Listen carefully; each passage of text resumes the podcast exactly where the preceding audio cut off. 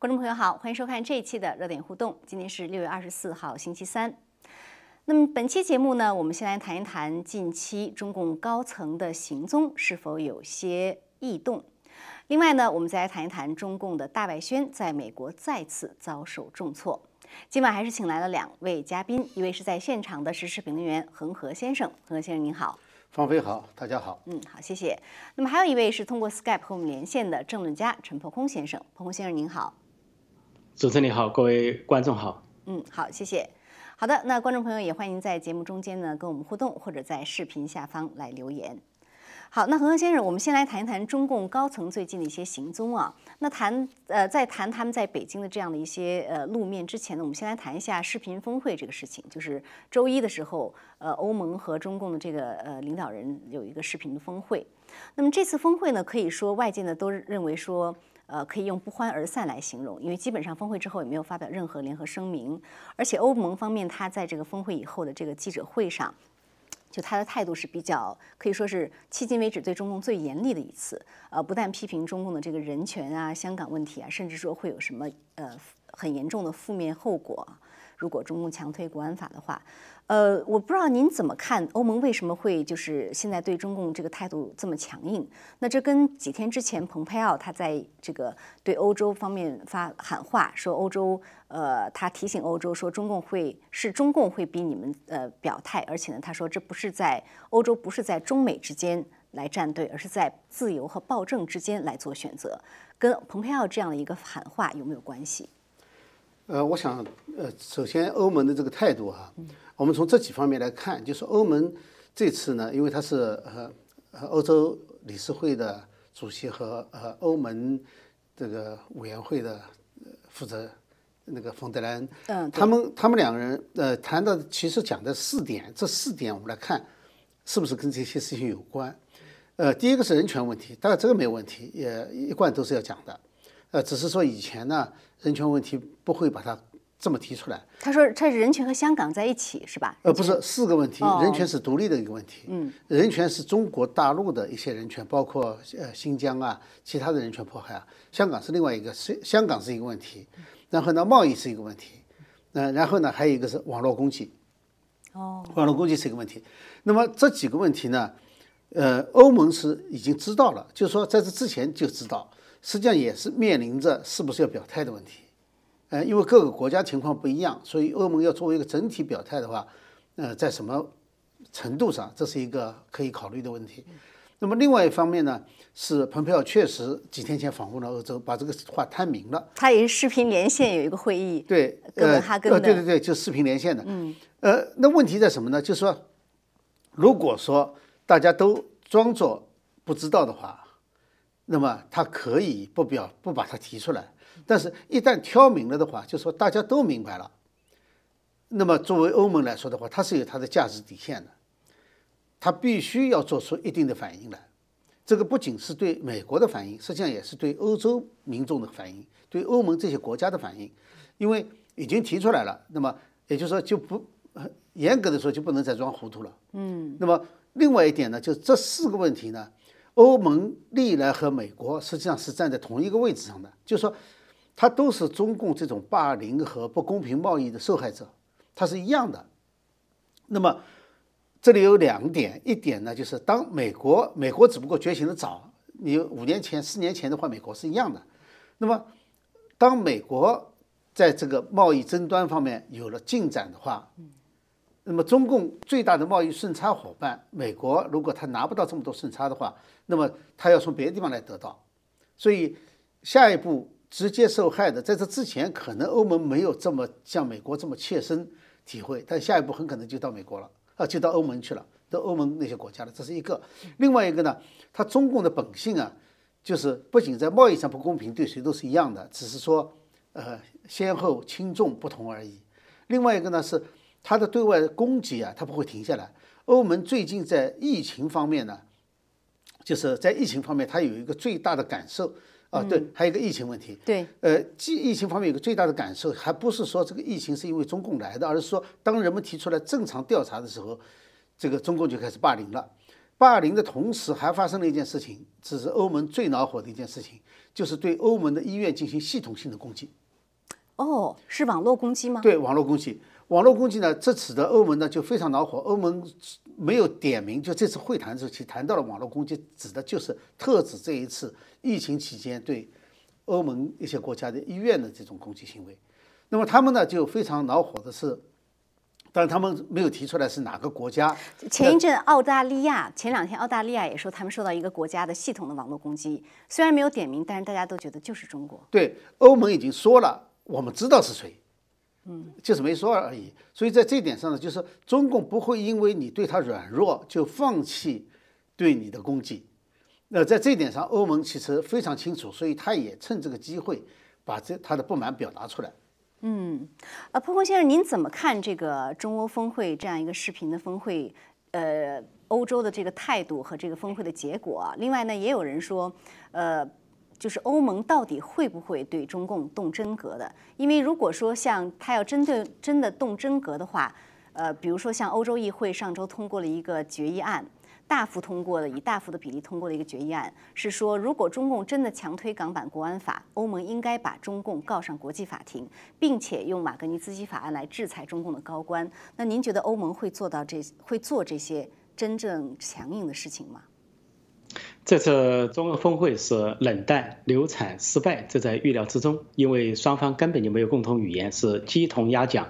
那么中国方面在这次会前，通过中共国内的媒体做了大量的宣传，暗示好像欧洲跟美国不同，然后中共可以通过撬动欧洲来对付美国。因为刚刚这个中共跟呃这个美国的谈判刚刚是破裂，在夏威夷，杨洁篪跟蓬佩奥的谈判以破裂告终，呃零成果。而且几乎就是不欢而散，各说各话，呃，甚至说爆发了激烈的争吵。那么中共就把希望寄托在欧盟身上，但是中共打错一个基本的算盘，就是欧盟二十七国全都是民主国家，而且大多数都是成熟的民主国家，这些国家都是以民主、人权和这个呃自由这些价值来立国的。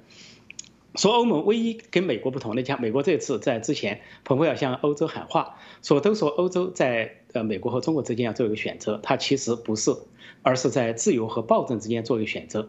他还说了一句话说。呃，依赖于极权主义的民主不是真正的民主。那欧欧盟当时就回了一句话，就是说我们跟美国在总体方向是一致的，只是方法上可能有不同。而在这方面跟美国有更大的合作空间。我们套用一句中共的话来说，就是美国跟欧盟如果有什么矛盾啊，贸易上或者关税上有一些矛盾的话，那叫人民内部矛盾。而这个中共跟欧盟或者跟美国那是敌我矛盾，说敌我矛盾是不可能。代代替人民内部矛盾也不不可能起到这个挑拨作用的。说欧盟本身有它的立场，只不过欧盟跟美国相比呢，它有两个弱势，一个是经济上的弱势，美国毕竟是世界第一大经济体，对中共来说是可以说居高临下，是压倒性的。中共号称要制裁这个制裁那个，但是实际上他就不敢号称制裁美国，因为美国可以制裁他。而美元体系全世界超强，都是这个整个就是像那些银行系统啊，SWIFT 都是美国所建立的。还有一个欧洲不同的就是欧洲二十七国，其中呢有立场的差异，有的更强势一些，有的稍微软一些，有的更右，有的更左，有的是主主张对中共强势反击，有的有绥靖主义在中间犹豫。说呢，二十七国不容易统一一个立场。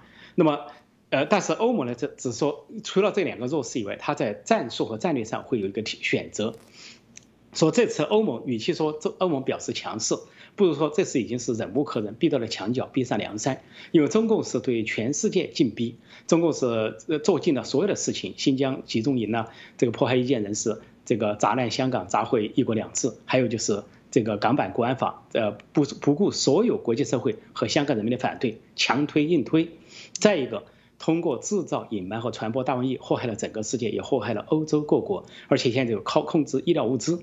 说中共呢，现在摆出一副不怕欧盟制裁。欧盟虽然说要给中共以经济制裁，但是中共显得不怕，因为他手手上掌握一个法宝，就是医疗物资、医疗生产线。就是欧美国家在过去四十年错误的把百分之八十的生产线放在了中国医疗生产线。说中共现在通过操纵医疗物资。也医疗生产线来这个损害其他国家，说欧盟现在顾忌的就是大瘟疫还没完全过去，怕中共在这方面捣鬼，说欧盟的说话是有所保留。但是欧盟欧盟是可以说后发制是很强，它不先发制人，它可以后发制人，而美国可以先发制人。说美欧之间只是一个温度的差异，但是在根本的立场上对中共是一致的，而且中共这种做法已经就把所有跟他想跟他友好。想跟他中立、想帮他说话的国家的逼得没有了，也不仅是跟周边邻国全部作对，就是跟远处的，既不是远交近攻，也不是远呃远远攻近交，全部得罪。有这么大的本事还是比较少见的。所以说，连周边国家都得罪光，难道连不会得罪欧盟吗？所以能够把捷克的参议院议长都能够吓死、气死，甚至这个可能间接的害死的这样一个独裁国家，比希特勒还要凶暴。欧洲是有教训的，所以欧洲即便个别领导人、个别国家有绥靖主义，但是整个欧洲人民是保持觉醒，而且有他们的基本的立场。是，所以欧洲议会的这样的一个通过的这样的一个议案，我想对欧盟今后要采取的行动可能会有相当大的这样的一个影响啊。呃，那如果说欧洲峰会上我们看到的是一个视频峰会的话呢，我觉得接下来我们来谈一谈，就是呃，确实最近中共领导人经常是用视频来出呃出现。那么现在呢，有媒体就是说，自从这个六月十一号北京爆发疫情以来呢，基本上中共的这个盘点了一下，中共的这个高层是包括特别是这个七个常委啊，大多数是通过视频出现。那么露面真正公开露面呢是少而又少。那甚至有的人长期不露面，比如说说赵乐际啊，一整个六月没有露面，然后说韩正在六月十二号以后也没有呃露过面，视频都没有露过面。所以呢，现在大家纷纷猜测，是不是北京的疫情太凶猛？呃，那么现在这个中共高层全部躲到外边去避疫了。那甚至现在网上不是有传说三零医院也爆发了这个疫情嘛？那当然，中共这个官方赶快辟谣。呃，这个问题您怎么看，何先生？呃，首先来简单的分析一下，就是究竟，呃，我们看到的这个他们出现的这个频率是不是减少了？就包括视频都在在内哈。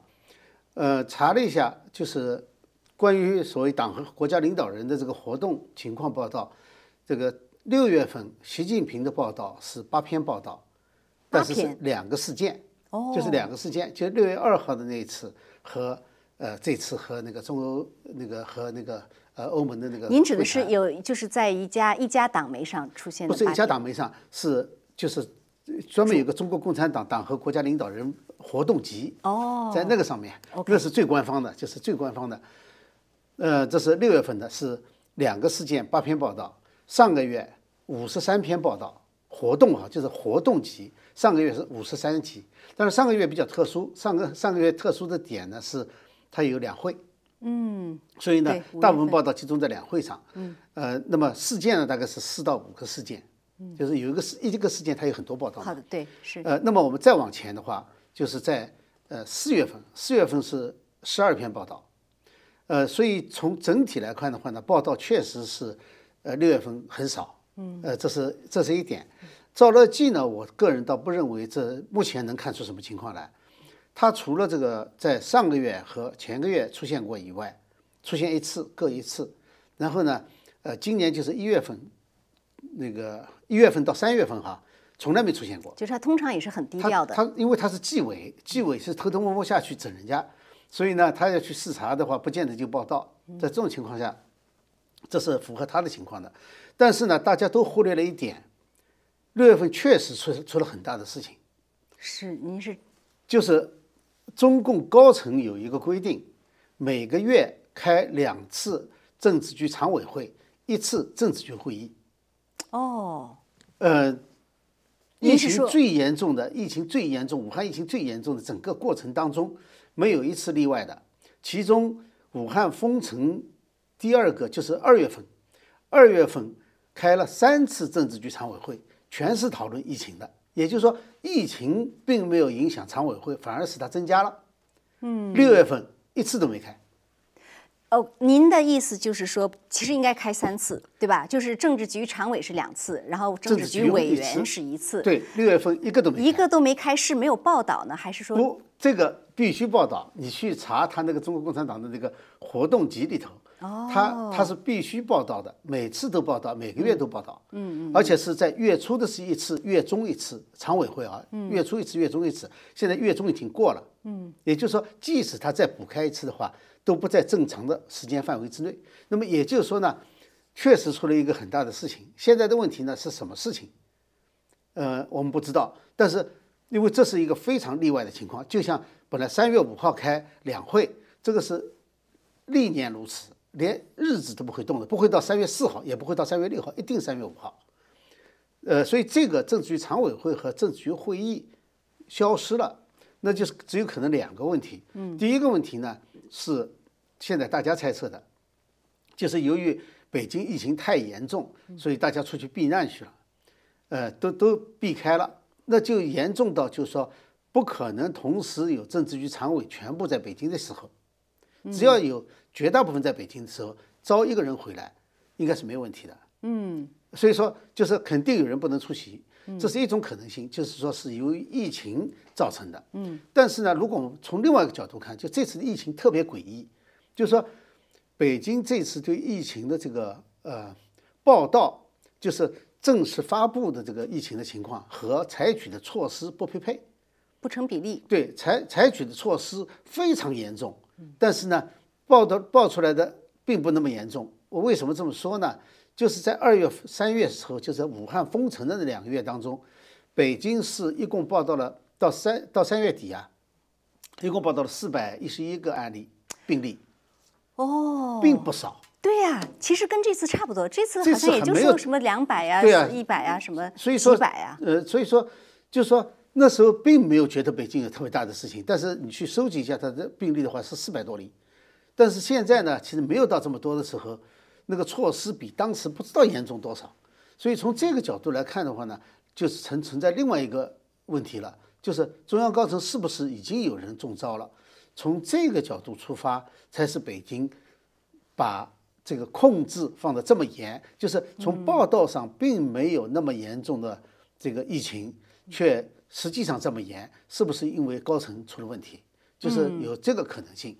那至于具体的是什么情况，我们是不会知道的。但是呢，从我刚才讲的这几个，就是摆在面上已经是问题的。至少我们现在希望得到这个答案，就是为什么会政治局常委会和和政治局会议都不开了？嗯，您觉得他这个？因为我看有人说，哦，是不是他们召开了视频会议，说是呃呃诸如此类？但是照您的说法，应该也有也有所报道。我跟你说，视频会议你可以看得出来的，你去查他们的会议哈。如果这个会议上面没有照片，也不提是怎么开的，只是谈了会议的内容，谁主持会议，会议的内容达成了什么决定，呃，这种报道多半已经是视频会议了。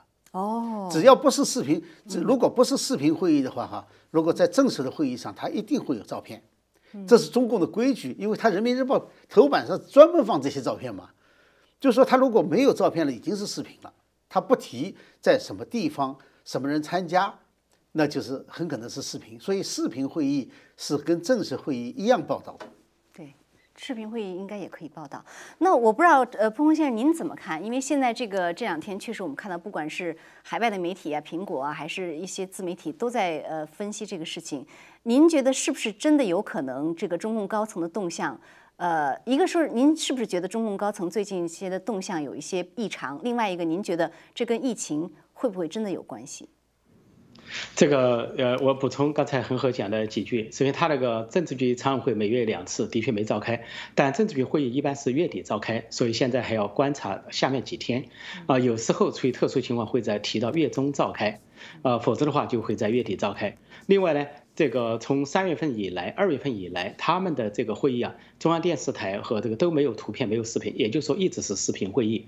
那么这次异常呢，就是连视频、连会议没报道，就说连视频会议都没有举行。那么这里面原因分两大类，一大类就是疫情，一大类就是政治。那么疫情就是我们知道，民主国家一出现疫情，天灾人祸、大瘟疫，那领导人是争相现身。那就是置生死于度外，跟人民同呼吸共命运。就像七十四岁高龄的川普总统，就要每天腰板挺直站在那里举行记者会，向这个社会介绍采取的措施、疫情的发展。但是专制国家领导人刚好相反，一出现天灾人祸，一出现大瘟疫，那是避之有恐不及，首先保命啊，不顾国计民生，也不顾人民的健康和安全。人民的健康安全只是在报纸上、党媒上宣传的一个口号，但是他们他们的暗示就是党和领导人的健康安全是第一位的，就跟金正恩一样消失，习近平也可以消失。中国领导人都可以消失。所以从疫情方面来看，他们在消失，但这个消失的也不成也也不对头，因为跟这个二二三月份的这个情况不一样。当时虽然也消失，但是他们毕竟还象征性的举行了各种高层会议。嗯，那么这次连会议都不举行了。那么另一种就是政治类的，政治类的就有很多种。呃，综合了毛泽东时代啊，后来的这个达到四人帮那个时期，再再到啊六四之后的敏感日这些日期来看，就出现了某种异常情况，会出现这个情况，比如高层有人病重、有人死亡，或者是有人被抓，就是最高层政治局常委级别的。那么现在这个不仅是呃中纪委书记立呃这个赵赵乐际没有现身，国家副主席王岐山也很久没有现身，那么其他的现身都是非常必要的。这个中中什么中非峰会、中欧峰会视频会议才现身，否则就不现身。说这个情况看来就是高层的是出了一些状况，什么状况状况尚不得而知。到月底看有没有政治局会议。另外，在他们上个上一次武汉大瘟疫的时候啊，这个当时北京就被议论纷纷，因为当时美国情报机构发现这个中共有有一个高层有个出逃计划，而雅虎新闻做了报道，嗯，那么吵得沸沸扬扬，就说他们认为大瘟疫失控。就不只是逃离北京，是要逃离中国。那么这个报报道之后呢，中共就破天荒的举行了一个十七万人的党政干部大会。实际上那个大会就意在辟谣，就表示他们没跑，因为呃根本不必要召开十七万人的大会，比六千七千人大会一九六二年的还要大。然后在北京有个主会场、全国有分会场，而北京的主会场也设计的很怪，七常委露面都不戴口罩，那是疫情最深重的时候。而台下的人，政治局委员、书记处书记、各部委的这些领导都戴口罩。啊，就是七常委像显示他们还很健康，但是当时他们的脸色都是蜡黄，呃，达拉，而且呢都是那个面黄肌瘦，都是老了一大截的样子，好像备受折磨。那么这回呢，究竟出了什么状况？是不是呃，包括三零医院这次出现了异常情况？因为三零医院他没必要发这个通告，他发这个通告是说啊，近期有谣言说三零一出现疫情，说海淀区有一百个小区增加为。啊，封闭小区，他这是谣言，然后叫大家不听、不信、不传。其实他完全没必要。如果什么事也没有发生，他根本不必要。中共辟谣往往是有某种情况发生，说不定三零幺医院处于建年，建年就是有所谓党和国家领导人进驻，什么正国级、副国级，才出现这个情况，这是有可能的。但是由于高层斗争那么激烈、那么复杂的话，也不排除有人被抓，呃，习势力、反习势力在斗法。又加上北京街头突然出现那么多的警军警便衣，这就有点像。当年四人帮啊，这个华国锋跟四人帮斗法时候出现了一个情况，当时有便衣，有共所谓一个首都工人民兵这些互相的这些一些活动，而且在四人帮被抓一个星期之后才公布的时候，那一个星期北京市显得非常不正常，就是有很多的便衣出没，当时不叫警察叫公安，还有一些，那么就说现在中南海政治就像出现什么问题？上次说他们到北京郊区避难。这次恐怕不仅是到北京郊区，比如玉泉山，有可能的都分散到全国内地。但是，即便分散到全国内地的话，如果这些七常委正常，他们开视频会议是没有问题。而这个中央电视台根本不会发视频，不会发新闻，就一两个播音员把稿子读到底，就显示他们存在。但是连这个环节都省略了，就说高层出了事了。高层要么是分裂了，要么就是有人病重病死了。我们只能做这样的，但不下这个结论，只能说这样的推断。嗯，但这一次看他们怎么亮相。上次他们是二月十一号以一种，二月十三号以一种十七万人大会来亮相，这次他们究竟怎么亮相，怎么辟谣，我们还可以这个拭目以待。是，其实恒先生，现在中国这个天灾人祸不断啊，那像这个南方的这个洪水啊，这个民众受灾极大，甚至包括三峡大坝，现在很多人都非常担心他的这个安危。但是确实，中共领导人在这些事情上，没有人出来做任何的表态或者去当地慰问。那比如说像这个疫情，也只是习近平做了一个指示，其他人也没有说说话，就是北京疫情。所以不管他是不是。避疫去了，但是他到底在忙些什么？有人觉得说他们是不是在准备后路？因为比如说像海海美国现在已经在提出要制裁常委级别的人了，呃，那点名的就是有有就有包括像韩正这样的，呃，您觉得这种就他们在忙什么呢？到底哪儿？呃，这倒是有两个方面的问题。嗯，呃，第一个问题呢，就是呃，这些天灾出现的时候，为什么没有人出面？嗯，这个呢倒是不奇怪。其实从温家宝以后，就是温家宝是经常出面的，就到哪里有灾，他真的去了。呃，那不管怎么说，人家是真的去的，而且是到第一线的。呃，但是呢，就是这个呃，从习近平上台以后，中央政治局常委这一级的，基本上就呃，重大灾害当时就不去了。就是说，这个这个模式已经改变了，呃，就是这个不再像这个温家宝那样子，就是呃上第一线了。嗯，所以说这一次并不是很特殊的情况。嗯，我想过去的呃七应该是已经有六七年了吧，大概都是类似的情况，从二零一三年开始。嗯，呃，大概都这个情况，所以我们不会指望在出现重大灾害的时候，还有中央一级的国级的领导人会到第一线去，这个不会了。那么，呃，对他们在忙什么？牵涉到另外一个问题了，就是呃，除了这个这个所谓慰问啊，或者是去激励别人这个模式改变以外，是不是在留后路？这倒可能的留后路，但是我想留后路不会要大家都在这个时候去做一件什么事情，因为留后路啊，往往不是集体留后路，是个人留后路。如果集体留后路的话呢，实际上不是后路了，就是说他们实际上是，比如说在北京有内斗了。有一个什么呃很坚固的地下室，然后留在底下进行指挥，继续指挥，这个可能性是有的。而所谓后路的话呢，是海外的后路，就是说，如果如果说美国要制裁了，那么哪些国家可能不制裁，资金转移，这个是个人的事情，很难说放一个月假大家都去处理这些事，这个不太可能。是呃，所以我觉得呃有两种可能性，一个呢就是做叫集体备备战，呃这种情况。就是对于将要面临的重大的政治变革，呃，做一些准备，这个可能性是有的。至于个人的话，我觉得，呃，可能不至于到了，因为这个美国现在还很远了，这是参议院，只是国会提出来了一些名单，就名单里面有两个政治局常委提到了，只是这只是建议制裁的对象。嗯，呃，一个是韩正嘛，一个是汪洋嘛，都是跟这个统战。和这个少数民族镇压这些方面有关的这种人，呃，我想他即使是政治局要来讨论面对这个问题的话，也不至于到了把政治局常委会停下来的程度。我想他们不会集体讨论这个事情，也也不至于说在这个事情上发花那么多的这个具体的行动，花很多时间。但是我想他们的心思可能心思应该是不是在这个怎么应对天灾人祸、怎么帮助民众上上面，而是心思在自己的这种呃。前景和这个对，这倒是可能的。随着美国政策的变化，将来其他的国家可能也会慢慢跟上。这对他们自己个人的后路、自己家族家庭的后路，包括他们已经得到的财产，留在国外的，都是很大的问题。这会分掉他们很多精力。对，这是毫无疑问的。这这应该是他们最关心的。呃，那我想很快问一下彭峰先生，就是我们虽然谈到说这些这个这个高层的这个行踪啊，似乎没有什么呃，没有什么。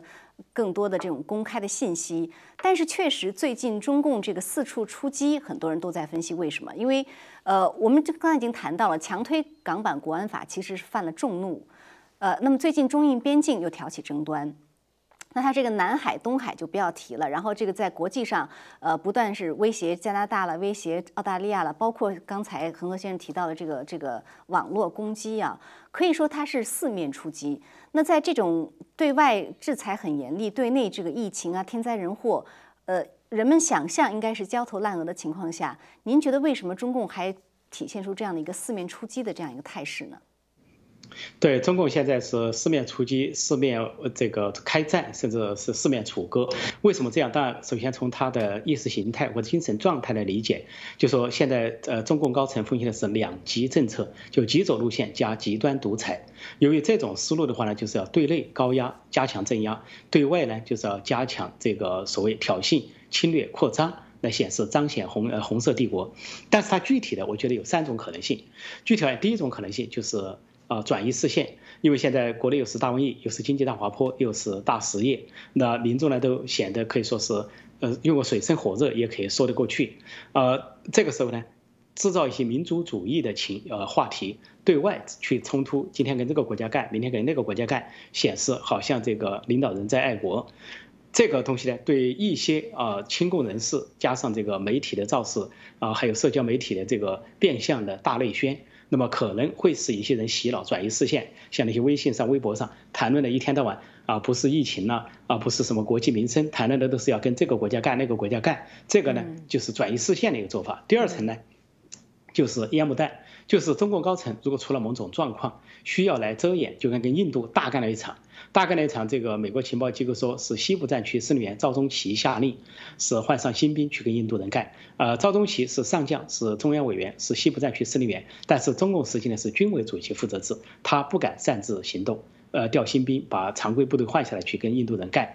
那么一定是有掌控三军的最高领导人负责。那么为什么干这件事情？有可能是个掩护，这个掩护就是给外部造成一些印象啊，这个中共军力也好。这个政府也好都很强大，但是中国领导层呢的确出了问题。因为现在给我的奇怪的感觉是，现在的中国领导层的发言人有点像《环球时报》主编胡锡进，他倒有点像总书记，成天讲这讲那，各个话题都发言。而现在的中共高层呢，不要说总书记，连政治常委什么都不表态。三峡大坝危险了不说话，北京疫情严重了不说话，这个对印度冲突了也不说话，倒是胡锡进一天到晚乱说话。就成了，所以说胡锡进呢，这个真的是两面人，可能两面派有野心，要篡党夺权，有这个篡位之心，这个就是按照他们说的话，这个叫什么篡党夺权吧。嗯。然后第三层的含义就是什么呢？就是毛泽东早就说了一句话，毛泽东当时定义呃这个说是那个法西斯主义，其实他至少是对他自己的。他说法西斯主义，他讲讲纳粹德国，他说法西斯主义的生命就建立在进攻上面，他必须进攻进攻进攻，他进攻一停止。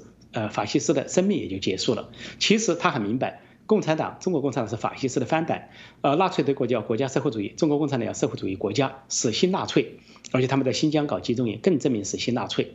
那么这个新纳粹的思想就是毛泽东的指示，你要出击。他在国内为什么毛泽东一个接一个的搞运动呢？而毛泽东认为为什么跟周边的国家要开战呢？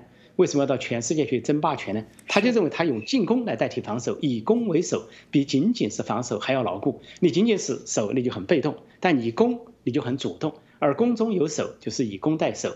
所以这个思想一直传承下来，就可以看到今天的这个两极政权、极左路线和极端独裁这个政权呢，他们采取的是进攻路线，就是一定要进攻，对印度要进攻，对。啊，南海周边国家进攻，在台海进攻，在东海进攻，甚至前两天把潜艇开到了不是有争议的钓鱼岛，是开到了日本的近海鹿儿岛，这个一个叫安美大岛这个地方，就直接近距离挑衅日本了，就是达到这个程度，就是给周围国家散布一这么一个印象，不要等你们追在索赔，也不要等你们全世界围堵，我中共主动进攻，主动压力，这样让你害怕，比如印度，你害不害怕？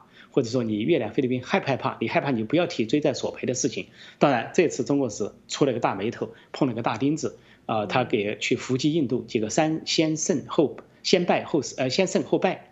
这个另外呢是呃占了个呃以为打死了别人的人，三个回合，第二回合打死了别人二十人，结果第三个回合被人家反攻过来打死四十三人，说死死亡数字和伤亡数字印度的两倍，可以说是跌了个大跟斗。所以在中国国内媒体干脆不报道，也是由。胡锡进去代言，东讲西讲，呃，不报道，而且呢，这个也不提，所以印度那边热火朝天，纪念烈士啊，悼念烈士，要求申冤，而中国那边静悄悄，老百姓根本不知情。就共产党和这个两极政权呢，认为把这个十四亿人民玩于股掌之上，是，所以所有这些总结起来，都是中共的这个过眼法，就是明明你大疫情，你你要这个这个这。防疫抗疫，但是它是防人抗人。从北京防人抗人到世界上都是防人抗人。这个中共政权呢，没有自信的表现，脆弱的表现，玻璃心，就这么回事。嗯，好，对我觉得蒲先生说的很精到啊，就是不管国内多么水深火热，中共就是以攻为守。呃，还有一点时间，我们很快谈一下中共这个大外宣最近的一些挫败。呃，请恒河先生谈一下，就是说我们看到最近呢，就是有两个事情都跟凤凰有关。一个呢，其实就是美国政府刚刚把另外四家中共的官媒定为外国使团，这中间就包括环球时报，但是不包括凤凰卫视。之前有传闻说美国会把这个五家家定为外国使团，其中。有一家就是凤凰卫视，但是现在正式消息出来，它不包括凤凰卫视。但是另外呢，还有一个消息是说，凤凰卫视实际控制的一家墨西哥电台，FCC 呢，呃，这两天刚刚呃，就是正式的，就是要求它停播，呃，不准向美国的这个南那个加州南部播出。所以这两件事其实都跟凤凰卫视有关。呃，我不知道恒先生您怎么看？一个为什么嗯，凤凰卫视没有被包括在外国使团中？另外一个就是说。这个电台的禁播，您觉得有什么样的意义？这个开始的时候呢，是有一家呃美国媒体报道出来，就说有人看过这个名单。第二批名单是五个机构，包括凤凰卫视。这个消息非常准确，因为另外四家现在核实证实了，是是一模一样的，就是凤凰卫视不在里面。我想原因呢是在于呢，美国呢它是一个讲法律的国家，呃，他要直截了当的把它定为外国使团的话呢。它需要有一定的法律依据，就是说你是来源于哪一个系统，呃，属于为什么属于外国政府的，而凤凰卫视呢，因为它是在香港注册的，嗯，呃，因此呢，呃，在美国的分部，它在美国也注册，就说它不像那个像这个《环球时报》啊，或者是《人民日报》啊，或者是《人民日报》海外版啊，或者是这次的那个中中新社，哎，呃，那样子可以直接追溯到它某一个系统，属于中，呃，中共的一个系统。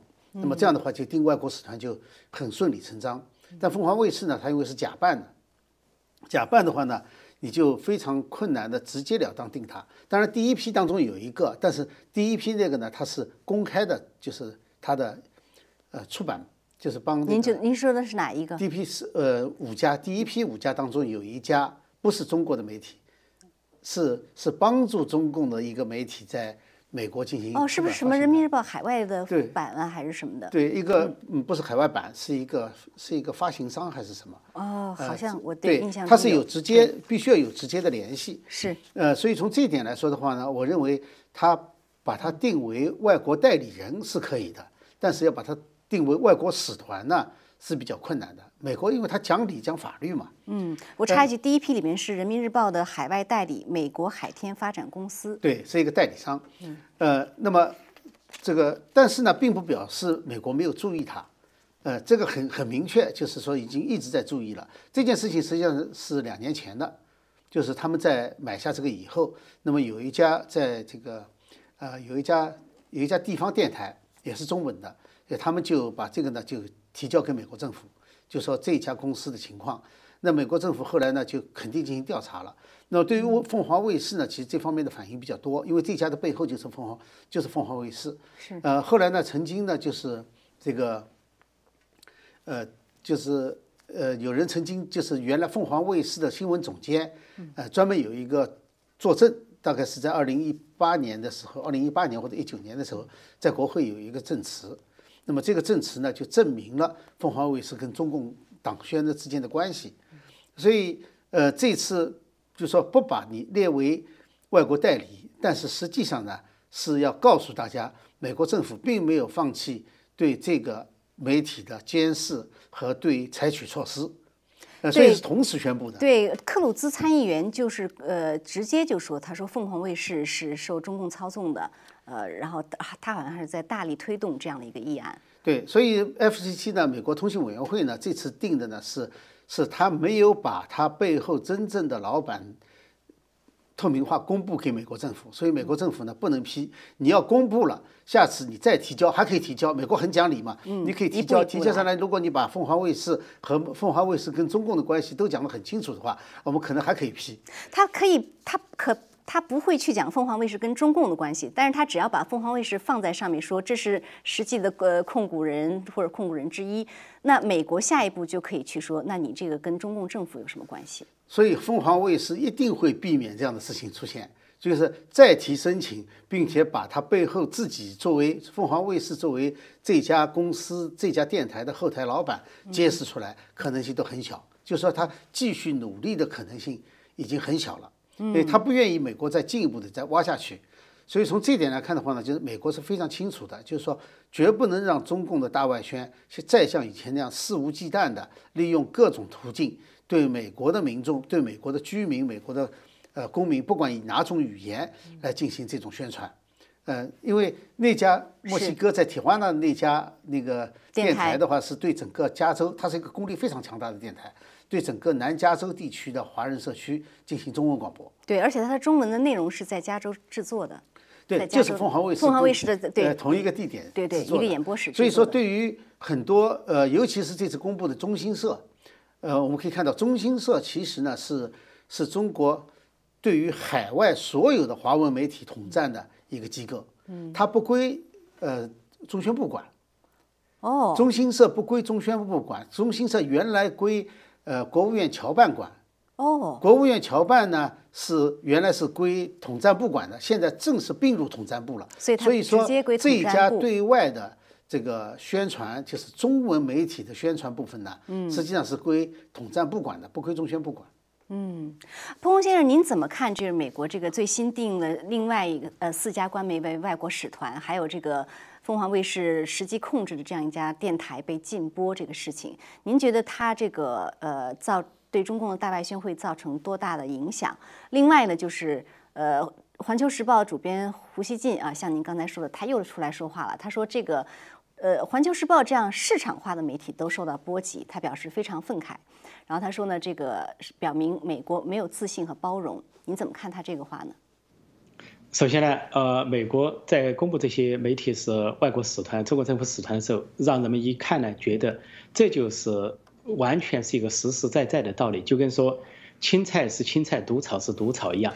你看那四家所谓中央电视台、人民日报、环球呃呃呃这个这个环球时报，还有这个所谓中新社，那明明白白就是政府的喉舌嘛，党的喉舌，官媒党媒，说当然要被列为这个使团，只是说呃分批到现在才列，倒是让人感到意外。至于对凤凰卫视还留了一手，那是因为美国肯定要分批分段的做事情，因为分批做一段事情，中共每一阶段他还要假装采取一个报复，对美国说美国要看看中共有什么反应。而凤凰卫视通过墨西哥假到莫斯科，实际上他在美国制作，对美国进行广播，显然是宣宣宣传中共那一套，就独裁和专制腐败这一套啊这个价值，所以这是。在美中啊这个博弈中，其中中共的一个超限战，大外宣一直不被美国所重视。以前，那么现在美国终于注意到，这是中共超限战的一种。呃，如果是美中全面对抗、全面战争的话，首先在这个上面要遏制住。而且以前西方长期忽略这一点，长期的忽略啊，中共在西方的这个媒体的渗透。另一方面来看中共的反应，中共的反应还是低级别的人的反应，反正高级别的人都不见了。低级别的反应就这个《环球时报》主编胡锡进说。呃，这些人说的话都可以问他自己。他说，美国禁止这个所谓《环球时报》市场化的，《环球时报》怎么个市场化法？市场化在哪里？连现在连那个呃网民下面的跟贴，以前有那个五毛党跟贴，现在大多数的文章把跟贴功能都取消了，怎么个市场化法？人在哪里？而《环球时报》他说这句话，胡锡进说美国呃上失去了自信和包容，就反问一句：你有自信和包容吗？你中国的自信包容在哪里呢？你包容了美国什么媒体？什么电台？什么记者？你不要说包容美国的媒体，你还包容了中国人民什么样的言论？是社交媒体包容了，还是互联网开放了？所以他问这个话，等于说问他自己。再一个，外交部发言人赵立坚说了一句话，说美国这么做是什么？我们又是错错误，坚决反对，要求改正。他反正别人都是错，他都是对，伪光正。另外他说一句话，他说美国所谓的言论自由、新闻自自由是什么虚伪？那就请问。你们的言论自由是真的吗？也就是说，美国没有言论自由、新闻自由，倒是中共有言论自由、有新闻自由了，而且那个言论自由、新闻自由还挺真诚，不虚伪。全世界都得看这个言论自由和新闻自由在中国了。实际上，每一个全世界任何一个角落，凭新闻自由或者反新闻自由，罪魁祸首，反新闻自由的罪魁祸首，关押记者最多的都是中共。而凭新闻自由的话，中国都是垫底。再一个就是华春莹四月份的那个话又拿出来说了，他说，他说。仅仅因为这些媒体、这些记者是来自于中国共产党领导的社会主义国家，就被说成是外国代理人。